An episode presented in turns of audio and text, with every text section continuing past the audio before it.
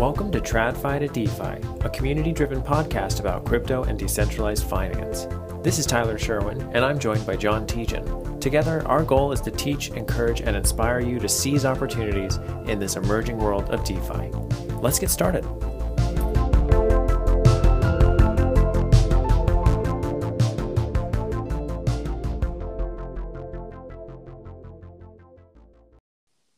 All right, everybody. Well, we're excited for another episode today on the TradFi to DeFi podcast. And Jon, I'm pretty excited about today's topic. It is a an important one on the topic of safety and security. Yeah, I, I think, you know, we've covered a couple episodes of, of the benefits of DeFi and how some of it works and and all the all the all the pluses. And you know, one of the things that everybody needs to be aware of is is is some security that goes along with this. You know, there's uh, you know, if you get away from uh, intermediaries taking um, you know their responsibility and protecting you, so to speak, as as as the fee that they they charge. Um, that that responsibility of protecting yourself falls more on you now, and and uh, and so we just thought it would be a good time to cover some of those points to make sure everybody is aware uh, of what they're getting involved in and, and how to protect themselves. Yeah, I think that's a good way to set it up because uh, fraud is an important thing that we pay attention to in our traditional financial lives, right? If you notice a strange bank account transaction or if you go to log into a certain website, you type in security codes and you click boxes to make sure you're not a robot. We have some familiarity with these concepts of operational security in our day-to-day financial lives, and people often think, well, okay, that's that's one type of uh, activity you have to be careful about is financial activity, and then there's this whole new thing called crypto and decentralized finance. What are some of those same sort of security practices we need to also take into account? Uh, because, like you said, we've gotten rid of intermediaries. Don't, aren't we losing a lot of security with that, Jon? Well, uh, we're just we're not really losing security. We're just p- placing the responsibility for that security on the user a little bit more. The, there's no more or less secure uh, in in this world we live in, where there's money floating around. People will try to get it, and you either uh, secure yourself or pay somebody else to secure provide security for you. So it's not more or less secure it's just where the responsibility lies in that security okay so then let's kind of lay this out for people. At the very base level how are we interacting with these assets? How do i hold crypto and what's required to secure it at a very primitive level? Well well really what what needs to happen is you know when you purchase a cryptocurrency from an exchange say eh, you know you can leave your money with the exchange and they take care of it similar to the way a bank does but what you want to do is is provide your own personal security and have a non-custodial wallet which which you have access to and only you have access to uh, but there's just just like on any other uh, website or account that you have on the internet you have an id and a password and you need to remember that and change it from time to time because people can hack into your account if they know your password. Well, it's very similar with crypto, but in these non custodial wallets using cryptography, there's something called a seed phrase, which is basically a very long and elaborate password that uh, that allows access to your assets. And uh, and there's uh, you know it it it is the password to all your assets. So it's it's it's something that you're responsible for. Now, if you go to Bank of America and somebody hacks into Bank of America, you know, they take some responsibility for that security and you may have an ability to get it back. In crypto, this security lies strictly with you and it's with that wallet and with that seed phrase.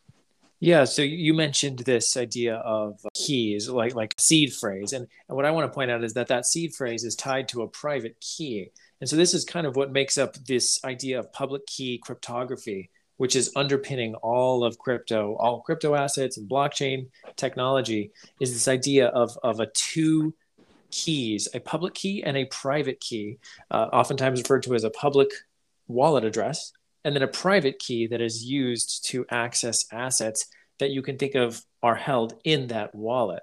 And so when you said uh, non custodial, uh, Jon, what did you mean by that? Is that, you know, funds are held at a crypto exchange. Does that mean that the exchange has the key to those assets? Correct, correct. They're they're they're they are the custodian of that, and uh, and you still may have a, a a password to log into the exchange to have access to your funds, but that those those those assets actually are, are they're in their custody. They have responsibility for uh, its safety. Uh, whereas non-custodial, there is you are your own custodian. I, I think non-custodial kind of uh, maybe a misnomer.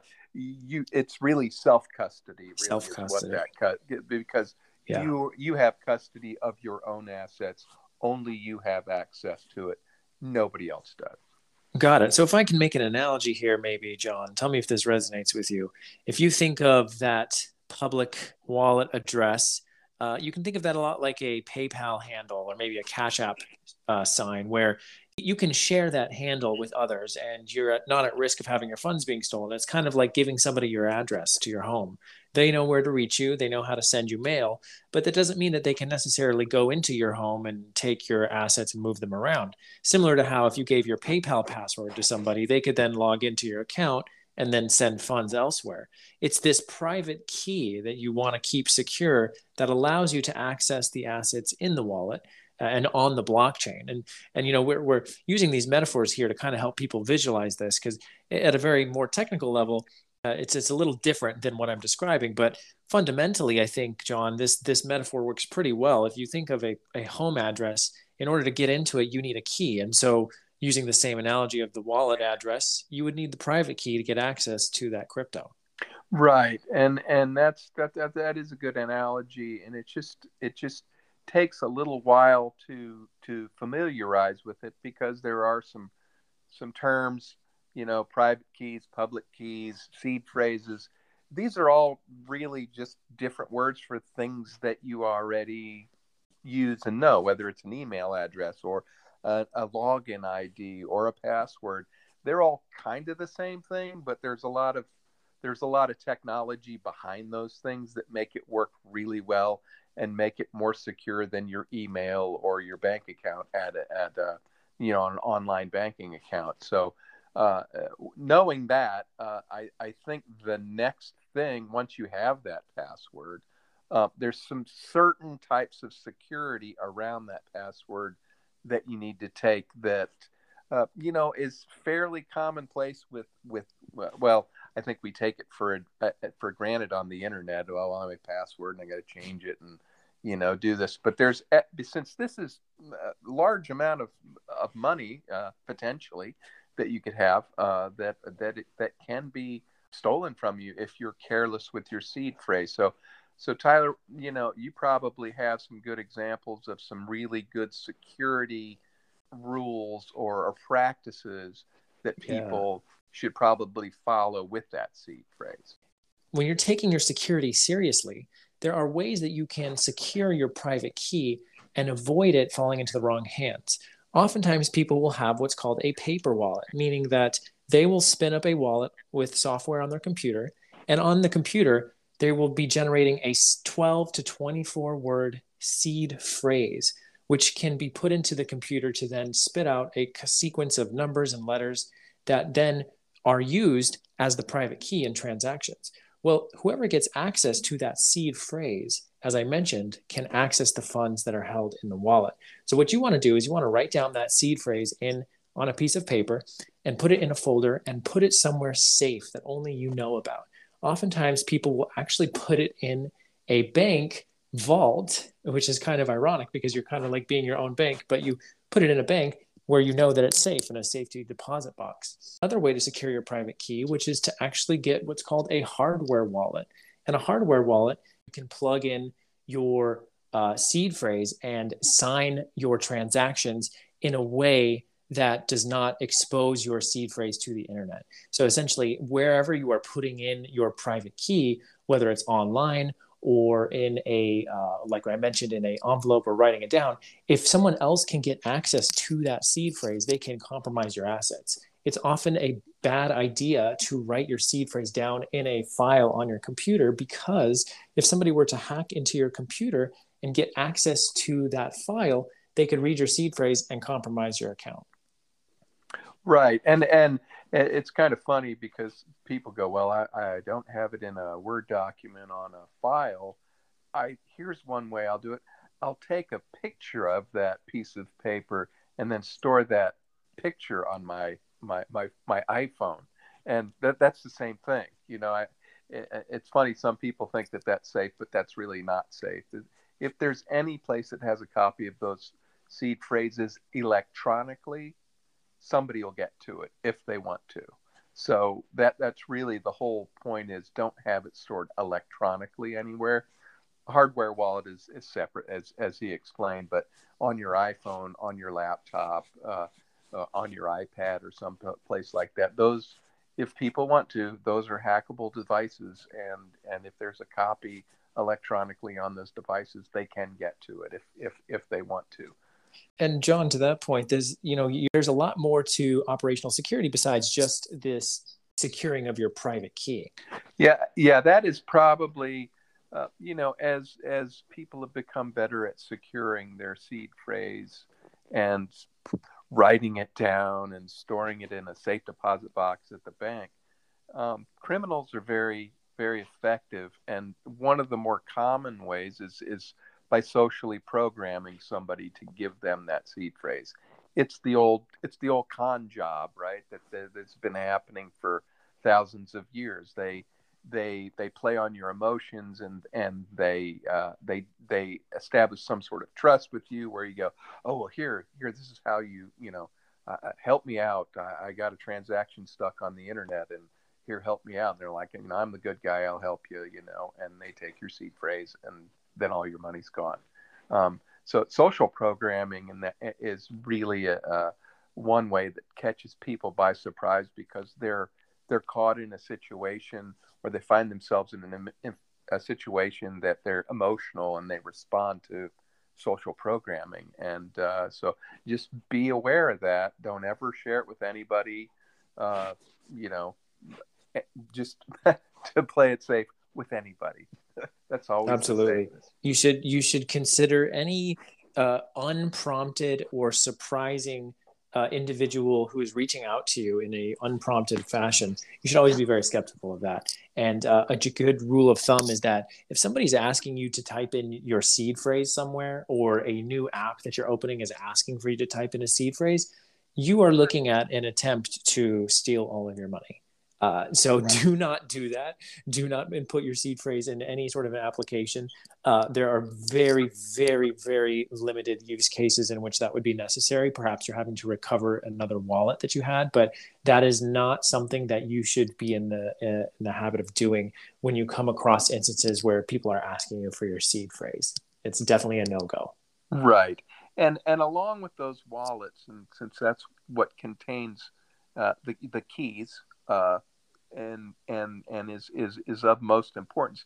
One of the way uh, that people uh, use to secure this is not only uh, is, is what's called multi sig, where where more than one person has to give that information, two separate seed phrases possibly, where uh, you know in an account that doesn't change very often. Usually, you have to have say I have an account and uh, uh, I have to log in and, and make a trade.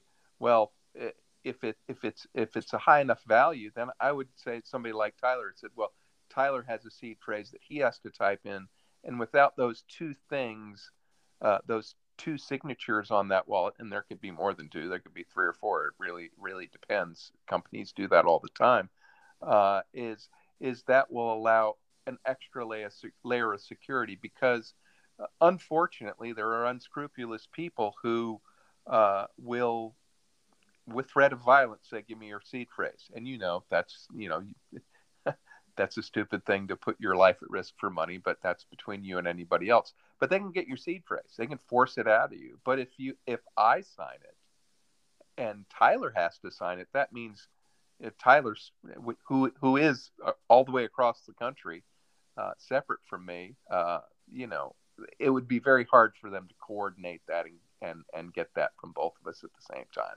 Yeah, and you raise a good point, Jon, which is that as the the amount of money that you are securing in crypto increases, uh, risk of you being in such a position as you've described does increase. And this is why, as you secure an asset uh, that grows to be six figures and then seven figures and larger, you may want to consider these more uh, secure methods of securing your crypto. And a multi sig is a great way to do that because no matter how much you are under duress, you can only provide one of the keys to sign on a transaction. And so that gives you another layer of security. So when you we start securing larger amounts, it may be time to consider actually going with a trusted custodian that uses perhaps a multi sig that can give you that extra layer of security. It all depends on the amount of money that you're securing in the space.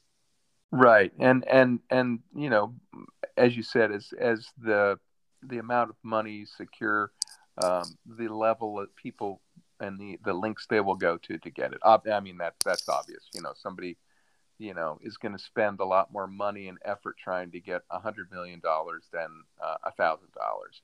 So uh, the security has to rise to that level as well.